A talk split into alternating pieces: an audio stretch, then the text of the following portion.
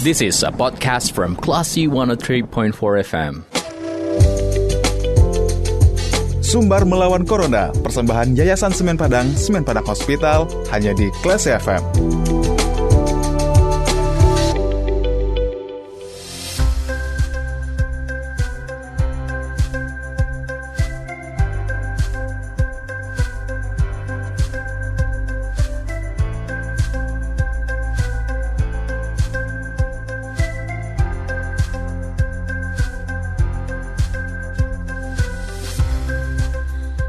For Kelas FM, this is the actual radio. Selamat sore Classy People, saatnya Anda mencermati sumber melawan Corona persembahan Yayasan Semen Padang dan Semen Padang Hospital. Nah Classy People, sore hari ini kita sudah terhubung bersama Kapolres 50 Kota, AKBP Trisno Eko Santoso SIK. Kita langsung sapa. Halo, selamat sore Pak. Selamat sore, Assalamualaikum. Waalaikumsalam warahmatullahi wabarakatuh. Apa kabar Pak, sehat? Alhamdulillah sampai saat ini masih sehat dan baik. Alhamdulillah. Nah, sore hari ini kita akan ngobrol mengenai bagaimana penyekatan di perbatasan Sumbar Riau menjelang Lebaran ya Pak ya. Baik, baik. Oke. Nah, larangan mudik dipercepat atau diperpanjang menjadi uh, tanggal 22 April hingga 24 Mei 2021. Keputusan yang sangat mendadak, Pak. Posko di perbatasan sudah berdiri atau belum? Dan lokasinya di kilometer berapa, Pak? Baik, Bu. Kami info infokan bahwa perbatasan Sumber Rio yang di wilayah Polres 50 Kota uh mhm. -huh. itu sudah kita dirikan untuk pos penyekatan. Dan saat ini Alhamdulillah untuk kelengkapannya seperti penerangan dan kelengkapan lainnya, uh -huh. serta anggota sudah bertugas di sana. Jadi kita tugaskan anggota itu eh, setiap harinya 16 orang. Satu kaposnya, kepala posnya, uh-huh. dan 15 personel anggotanya dari pihak Polres 50 Kota.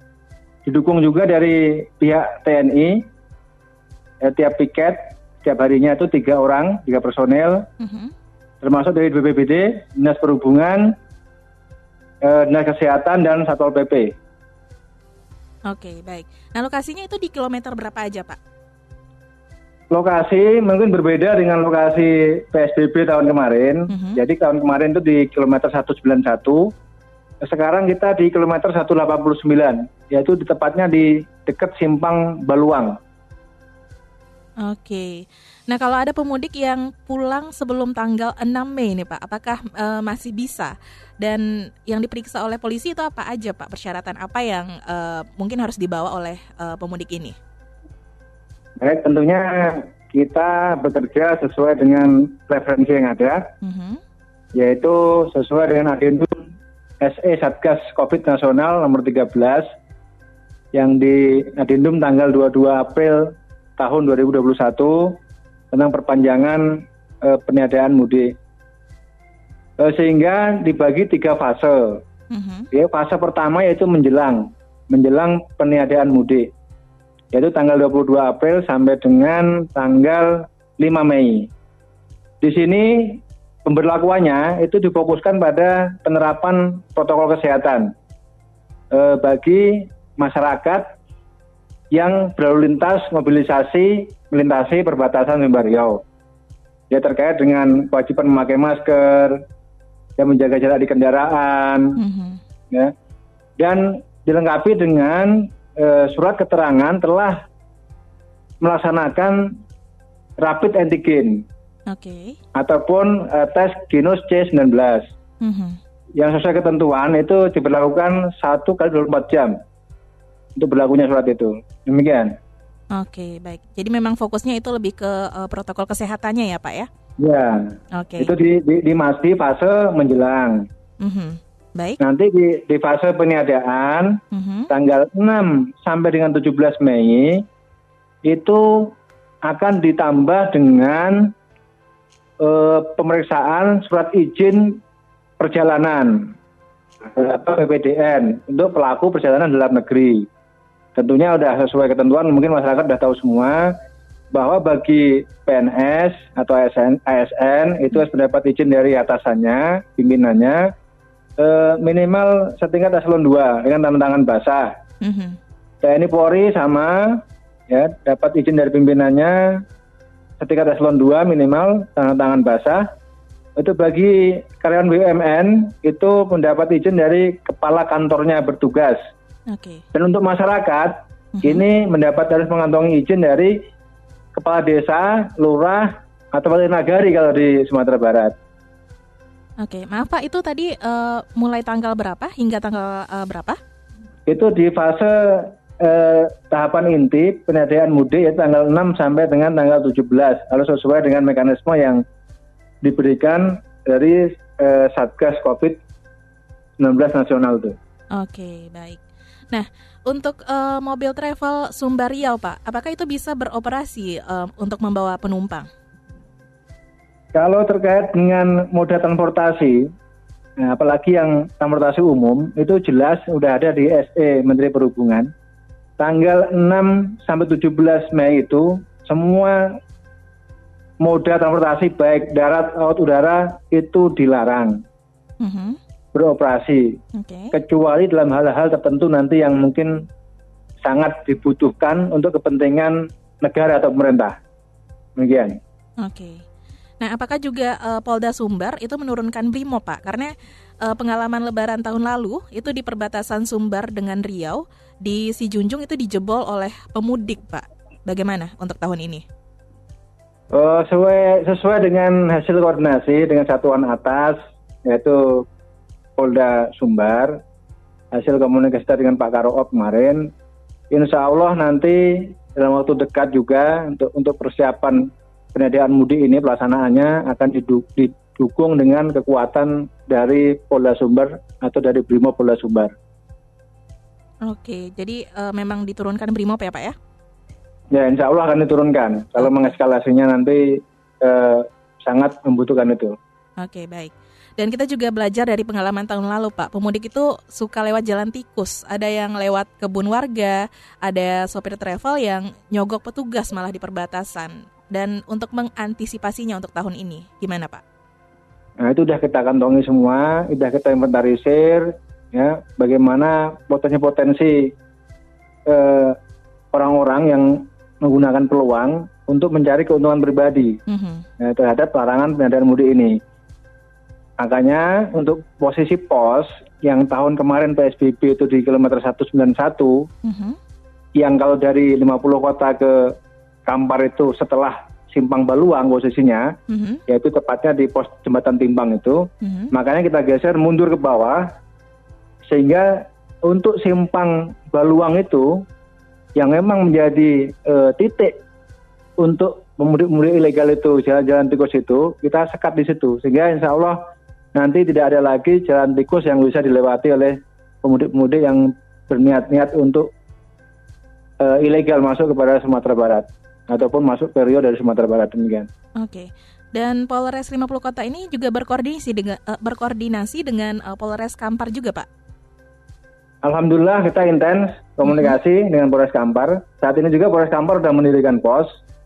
Sudah satu pemahaman, kemarin sudah kita sharing juga sesuai dengan adendum SE Satgas Covid Nasional nomor 13 itu mungkin sama pemberlakuannya satu persepsi dengan kita untuk kegiatan tahap menjelang ini. Oke, baik. Dan Gubernur Sumatera Barat, uh, Mahyaldi Ansarullah, itu mengatakan uh, tidak punya dana untuk uh, menjaga perbatasan ini, Pak. Dan perbatasan antar provinsi ini merupakan kewenangan provinsi. Apakah berarti di perbatasan itu hanya dijaga kepolisian saja atau bagaimana? Di perbatasan untuk sementara yang harusnya memang kita mengharapkan peran dari Pak Gubernur sebagai kepala daerah tingkat provinsi. Mm-hmm. Namun untuk memaksimalkan agenda kita atau kegiatan kita, kita sudah berkoordinasi dengan Pemkap tentang Kabupaten 50 kota, baik Pak Bupati, Ketua DPR maupun Forkopimda di 50 kota. Memang bahwa untuk kekuatan yang kita turunkan adalah sinergi. Sinergi dari unsur OPD di pemerintahan daerah dan TNI dengan Polri. Nah, untuk segala sesuatunya uh, alhamdulillah Pemda udah ada sedikit uh, celah untuk bisa nanti mendukung kegiatan ini yang sudah kita bahas. Nanti mungkin kita persiapkan legalitasnya saja. Oke, baik. Oke, untuk closing statement Pak, silakan mungkin bisa diulangi uh, penegasannya, apa yang harus dibawa dan uh, apa saja yang harus ditaati oleh pemudik nanti Pak, silakan. Baik, untuk seluruh masyarakat, ya, masyarakat Sumatera Barat yang mungkin punya saudara di Riau ataupun mungkin ada kepentingan ke Riau dan juga masyarakat Riau yang mungkin ada kepentingan mudik di Sumatera Barat, kami sangat mengharap dari pihak kepolisian khususnya Polres 50 Kota agar seyogianya dipahami dan ditaati apa kebijakan pemerintah untuk peniadaan mudik. Ini semata-mata hanya satu tujuannya, untuk menyelamatkan seluruh masyarakat dari penyebaran pandemi COVID-19. Yeah. Ya, sehingga nanti juga untuk keluarga, orang tua, saudara, dan masyarakat lain di lingkungan tempat tinggalnya juga nanti bisa aman. Sampai benar-benar pandemi ini bisa dikendalikan dengan baik.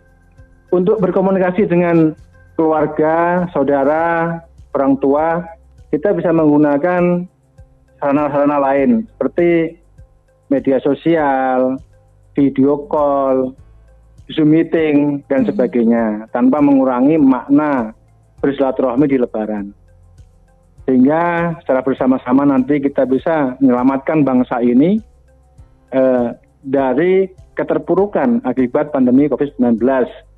Sehingga pemulihan kesehatan bisa berjalan, dan pemulihan ekonomi nasional dan daerah bisa segera diatasi sehingga masyarakat bisa lagi beraktivitas, berproduktif, melakukan kegiatan dengan tetap menjaga kesehatan dan tetap sehat tanpa ada yang menjadi korban COVID-19. Demikian. Oke, baik. Terima kasih, Pak, uh, Pak, untuk waktunya di sore hari ini. Sama-sama, terima kasih. Wassalamualaikum warahmatullahi wabarakatuh. Waalaikumsalam warahmatullahi wabarakatuh. Baiklah si people, demikian obrolan kita bersama Kapolres 50 Kota AKBP Trisno Eko Santoso SIK. Nah untuk Anda, klasi people yang juga ingin tahu informasi terupdate ya, bisa memantau Instagram resmi Polres 50 Kota. Saya Yuri Edelin, kita ke program selanjutnya. Terima kasih. Anda sudah mencermati program Sumber Melawan Corona, persembahan Yayasan Semen Padang, Semen Padang Hospital. Anda juga bisa mencermati podcast obrolan ini di www.classfm.co.id atau download aplikasi Class FM. This is a podcast from Classy 103.4 FM.